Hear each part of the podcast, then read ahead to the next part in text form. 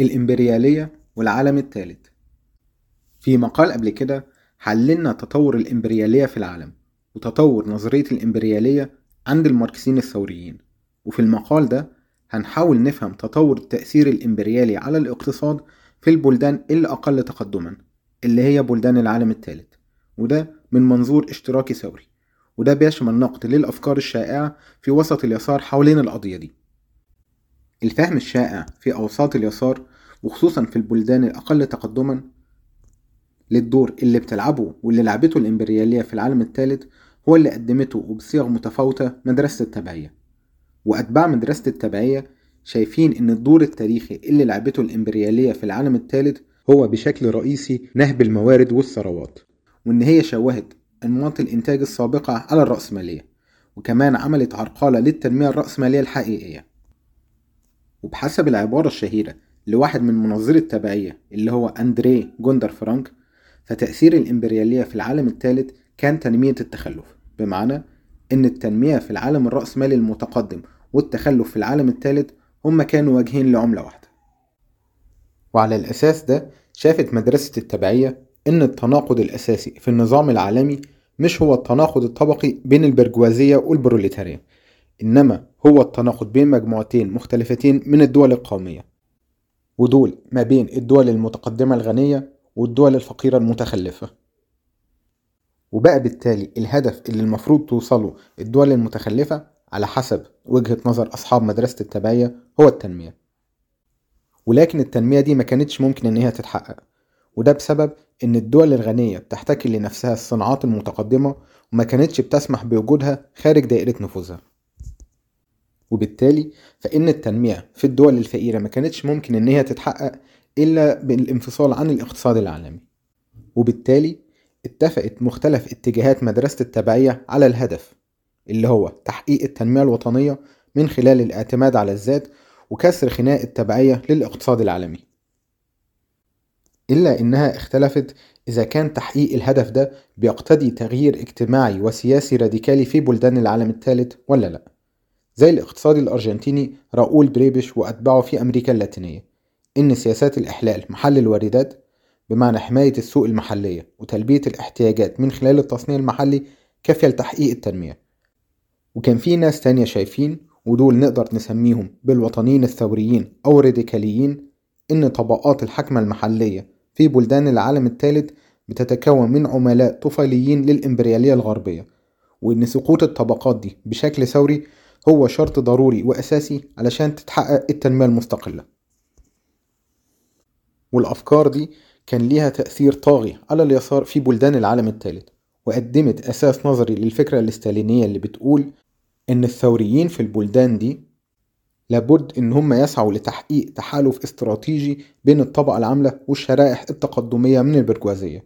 وده بهدف إنجاز الثورة الوطنية الديمقراطية بمهامها التنموية والديمقراطية. وعلى النقيض تماما من الرؤية دي ظهرت في بعض أوساط اليسار.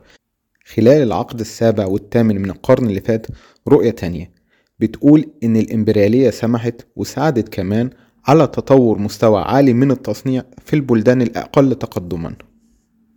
الرؤية دي طرحها مثلا بيل وورن في كتابه الإمبريالية رائدة الرأسمالية واللي بيؤكد فيه على إن الإمبريالية ما كانتش أعلى مرحلة من مراحل الرأسمالية زي ما قال لينين ولكن كانت مرحلة انتقالية دفعت التنمية الرأسمالية لقدام في العالم الثالث.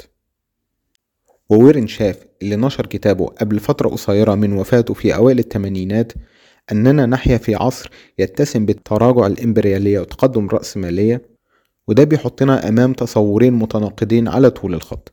الأول شايف إن العالم الثالث بيعيش في ظل إمبريالية خانقة بتمنع التنمية والتطور في العالم الثالث. والتصور الثاني اللي شايف إننا في عصر ما بعد الإمبريالية واللي بيتسم بتطور رأسمالي شامل في العالم الثالث على نمط الرأسمالية المتقدمة. والواقع إن الرؤيتين بيتسموا بالنظرة وحيدة الجانب وبالتالي بعدم صحة التحليل فيما يخص بتأثير الإمبريالية في العالم الثالث. والماركسية أدركت دايما الطابع المتناقض لتأثير الإمبريالية على العالم الثالث وقدمت فهم جدلي للعملية المعقدة دي وإن الأثر الأولي لغزو الإمبريالية غالبا بيسفر عن نتائج مدمرة بالنسبة للمستعمرات. وده لأن بيتم القضاء على أساليب إنتاج الثروة القديمة بدون أن يحل محلها بديل. فبنشوف مثلا تدمير الحضارات القديمة في أمريكا اللاتينية أو تجارة العبيد في أفريقيا والنهب البريطاني البشع للهند والبنغال. وأيضا الاستعمار بيسعى في أغلب الأحوال إلى الحفاظ على سيطرته. وده عن طريق التحالف مع الفئات الأكثر طفيلية ورجعية. وده بيشجع على ازدهار الفئات دي وترسيخ مكانتها.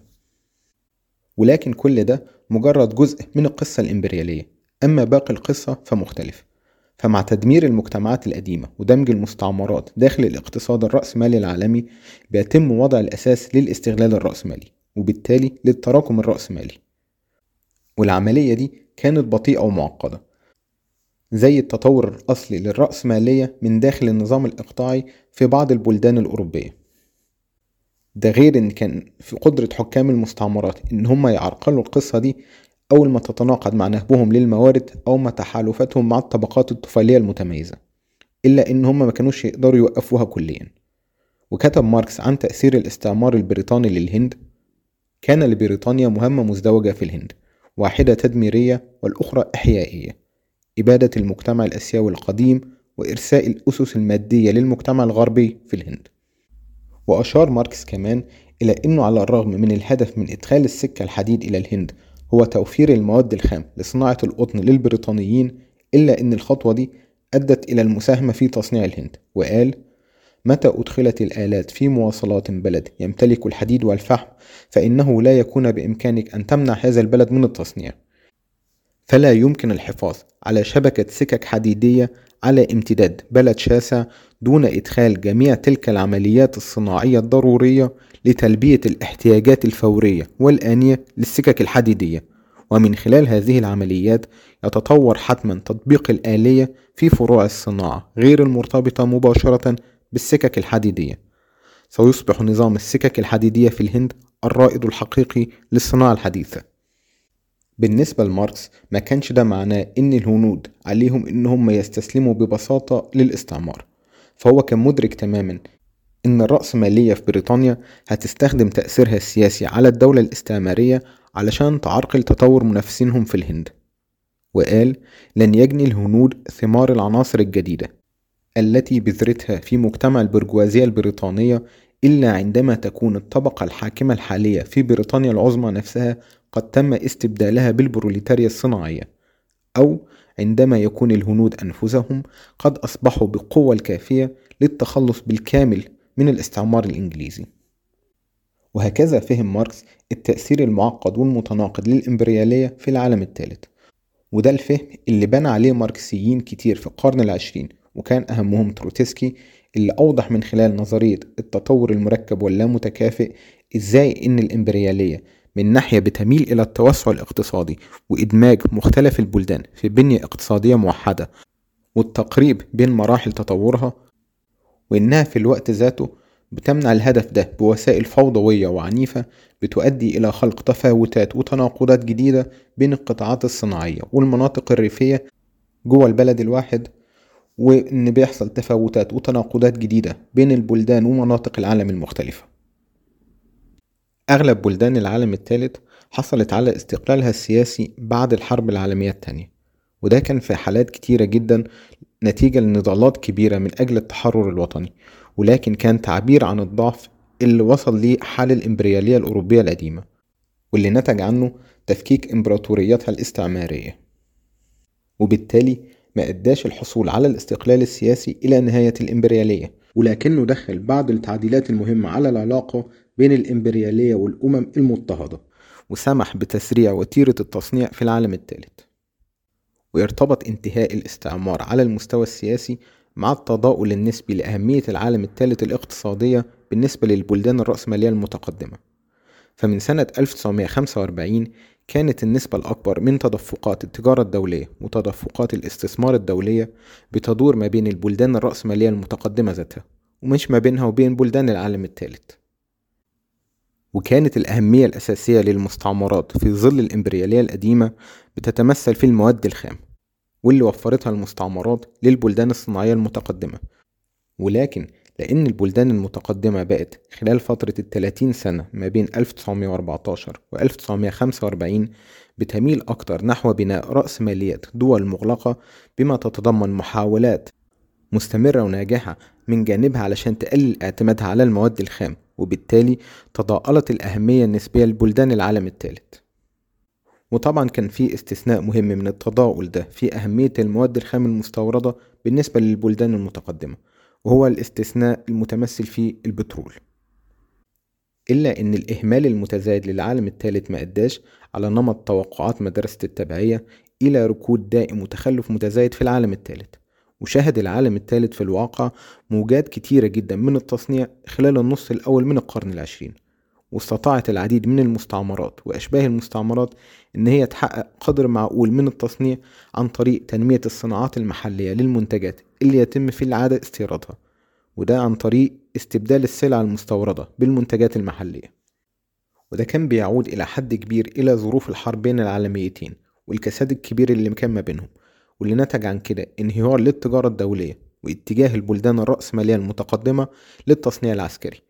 وده اللي شجع الرأسماليين المحليين في المستعمرات وأشباه المستعمرات على الإنتاج الصناعي علشان يلبي احتياجات السوق المحلي. والجهود التصنيعية دي زادت بعد الحصول على الاستقلال واعتمدت في أغلب الأحوال على النموذج الناجح وقتها لرأسمالية الدولة الاستالينية في الاتحاد السوفيتي وأوروبا الشرقية. وشاهدت سنوات السبعينيات والثمانينات تطور بالغ الأهمية في العالم الثالث. وهو ظهور الدول المصنعة حديثا في جنوب شرق آسيا وأمريكا اللاتينية وفي حين أن جهود التصنيع السابقة في العالم الثالث استلهمت نموذج رأسمالية الدولة بمعنى الدول المغلقة على ذاتها والمعتمدة على ذاتها واللي بتنتج للسوق المحلي أساسا فبلدان زي كوريا الجنوبية والبرازيل اتوجهوا وبنجاح نحو اقتحام أسواق التصدير وحققت البلاد دي على امتداد سنوات طويلة معدلات هائلة ووصلت إلى مستوى بالغ التقدم من التصنيع. وعلى سبيل المثال ففي خلال الفترة من 1955 إلى 1985 كان معدل النمو السنوي للإنتاج الصناعي في كوريا الجنوبية بيزيد على 10% على مدى 12 سنة وبيزيد على 20% على مدى 10 سنوات. وزادت الصادرات الكورية بنسبة 18% سنويا بين سنة 1970 و 1985 وكانت النتيجة إن نصيب الزراعة من الدخل القومي الإجمالي انخفض في كوريا من 47% في سنة 1953 إلى 16% سنة 1981 وعلى عكس كلام اليمين الليبرالي الجديد المناصر للسوق الحر فإن نجاح الدول المصنعة حديثا اعتمد بشكل أساسي على درجة عالية من تدخل الدولة في الاقتصاد سواء بالملكية المباشرة لقطاع كبير من المشروعات الاقتصادية في بعض الحالات أو بتوجيه القرارات الاستثمارية للشركات الكبرى في حالات تانية. وفي نفس الوقت النجاح اللي حققته كوريا الجنوبية والبرازيل بيفند في الواقع أقاويل أصحاب مدرسة التبعية واللي كان شايف إن البلاد دي حققت اللي حققته من تطور مش بالاستقلال عن الاقتصاد الرأسمالي العالمي ولكن بالإندماج فيه واقتحام أسواق التصدير. بس هل ده معناه إن ظهور البلدان المصنعة حديثا في جنوب شرق آسيا وأمريكا اللاتينية إن بيل وورن وأنصاره كانوا على حق في كلامهم عن تراجع الإمبريالية وتقدم الرأسمالية؟ مفيش شك إن ظهور البلدان دي له أهمية كبيرة إنه بيمثل تبلور مراكز جديدة مستقلة نسبيا لتراكم الرأسمالية منه إنه أدى إلى توسع كبير في حجم الطبقة العاملة العالمية ولكن من المهم كمان إن إحنا بنؤكد على إن ظهور التجارب دي بيمثل تحول جزئي فقط في العالم الثالث وإن حدوث أزمة الديون في الثمانينات أظهر وأثبت ده بكل وضوح.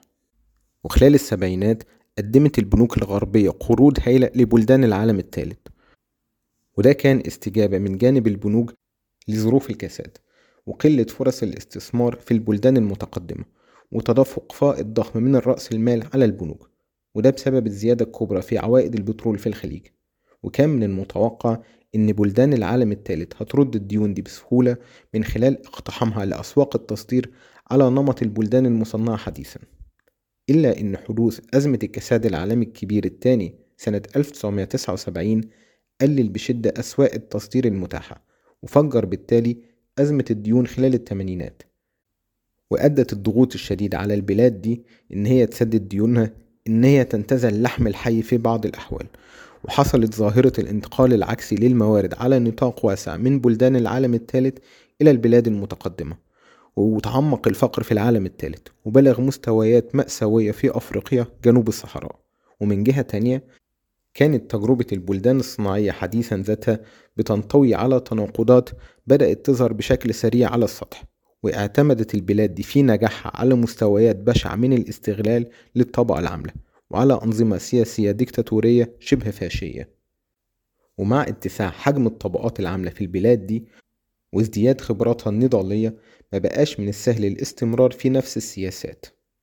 ده غير إن اتساع نطاق الدول دي نفسها بانضمام منافسين جدد على أسواق التصدير وتعمق الأزمة العالمية وضع قيود صارمة على فرص استمرار النجاح ده. ولا شك إن الأزمة الاقتصادية المحتدمة في شرق آسيا وجنوبها بتبين بشكل درامي حدود التجارب دي. وهنا لابد إن إحنا نشير إلى مغزى هام للتطورات في العالم الثالث خلال العقود الأخيرة من القرن العشرين. والملاحظ هو إن قصص النجاح والفشل على السواء في العالم الثالث ما كانتش بتعتمد على محاولة تحقيق تنمية مستقلة شاملة بتخلي الاقتصاد المحلي نموذج مصغر للاقتصاد العالمي على النمط الاستاليني الشائع خلال الخمسينات والستينات وإنما اعتمد على محاولة الاندماج في الاقتصاد الرأسمالي العالمي على أساس التخصص في قطاع أو قطاعات صناعية محددة والتعاون مع الشركات المتعددة الجنسيات والدخول إلى أسواق التصدير. التطور ده بيعكس بالطبع ظاهرة العولمة الاقتصادية واللي أشرنا ليها قبل كده في العدد السابق واللي جعلت من التنمية المستقلة ماضي مفيش سبيل لاستعادته. التصنيع الكثيف نسبيا في العالم الثالث. خلال النص الأخير من القرن العشرين أفرز مراكز جديدة مستقلة نسبيا للتراكم الرأسمالي وخلق برجوازيات راسخة ليها استقلالها ومصالحها داخل إطار النظام الإمبريالي العالمي. وانعكس التطور ده في ظهور ما يسمى بالإمبرياليات الصغرى في مناطق عديدة من العالم الثالث. ودي دول بتسعى إن هي تحقق من خلال ثقلها الاقتصادي والسياسي والعسكري على المستوى الإقليمي نوع الهيمنة اللي بتحققه القوى العظمى على مستوى العالم. والظاهرة دي بتمثل تحول مهم جدا في علاقة الطبقات الحاكمة في العالم الثالث بالإمبريالية. والطبقات دي ما بقتش مجرد أدوات طفيلية بتمثل مصالح خارجية وما بقتش الأنظمة السياسية المعبرة عنها عملية الإمبريالية بل بقت شريكة ليها. ولكن في نفس الوقت لابد إن إحنا ما نبالغش في مغزى ظهور الإمبريالية الصغرى. فالتطور ده ما أداش إلى خلق عالم من الدول الرأسمالية اللي بتتميز عن بعضها البعض في درجة النمو وليس في نوع النمو. فحتى الآن فضلت الغالبية العظمى من الإنتاج الصناعي والقوى العسكرية على مستوى العالم متركزين في أمريكا الشمالية وغرب أوروبا واليابان وروسيا. وفي حين إن العالم الثالث بيضم 85% من سكان العالم فإن نصيبه من الإنتاج الصناعي العالمي مش بيزيد عن 15% وأكيد إن التفاوت في القوى الاقتصادية ده بينعكس على الساحة السياسية والعسكرية وبيخلق عالم بتسيطر عليه القوى الإمبريالية الغربية. ومن هنا لابد على الثوريين في حالة الصراع المسلح بين قوى إمبريالية وأخرى إمبريالية صغرى إن هم يقفوا في صف انتصار الإمبريالية الصغرى. وده مش انطلاقا من تأييد نظامها السياسي ولكن لأن كل هزيمة لإمبريالية بتساهم في تعميق اللا استقرار في النظام الرأسمالي العالمي وإضعاف المشاعر القومية العنصرية في الدول الإمبريالية وإن هي بتنعش آمال التغيير الثوري في العالم الثالث. ولكن لابد على الثوريين عموما في جميع الأحوال إن هم يوجهوا سهامهم ضد برجوازية البلدان الأقل تقدما والأكثر تقدما على حد سواء وإنهم بيفتحوا بكده الطابع الطبقي للغزو الإمبريالي. ويفتحوا كمان الطابع الطبقي لنضال البرجوازيات المحلية ضد غزو ده.